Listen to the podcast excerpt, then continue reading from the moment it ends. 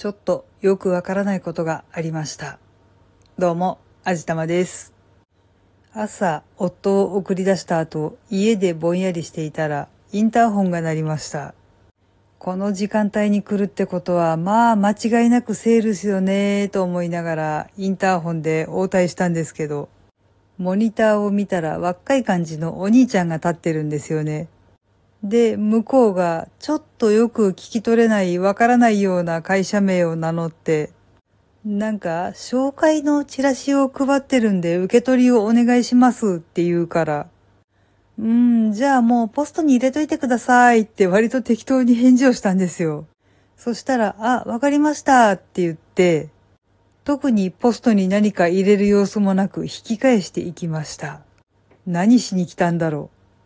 う。まあ、受け取りをお願いしますって言ってたから、ドアを開けさせるのが目的だったんだろうなっていうのはなんとなく思うんですけど、そもそもインターホンで応対してるのにわざわざドア開けるって思うのかな？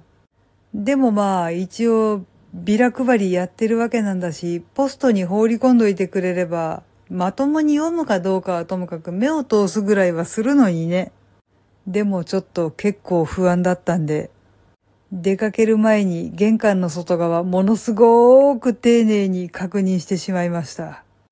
なんか聞いた話なんですけど、インターホンのそばとか表札のところとかに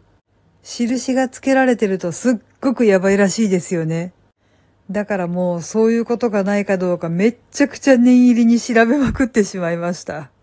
幸いにしてそこら辺の痕跡は全く見つからなかったので、まあ大丈夫かなと思ってるんですけど、なんか結構物騒なんですよね。で、そのタイミングでというか、まあ買い物終わって帰ってきてみたら家電に着信履歴があるんですよ。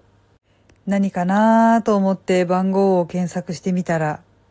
不要品の買取業者からでした。これもまあ結構やばいんですけど、まあ電話だし可愛らしいもんだなぁと思うんですけど、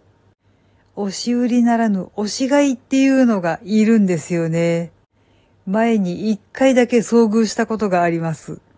タンスとか引き出しとかの奥に眠ってる使わない貴金属を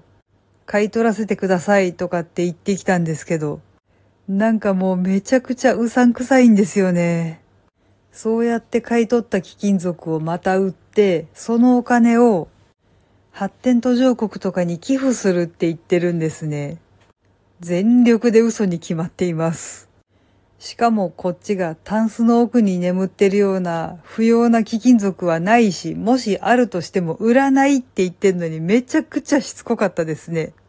こっちはもうインターホンで対応したんですけど30分ぐらい帰ってくれなかったですよ。しかも家に入れてくれたらこちらで勝手に探しますとかっていうありえないことをのたまってくれたので帰れって言ってやりました。いやーもうあんなの家に入れる人がいるとは思えないんですけどめちゃくちゃ怖いですよね。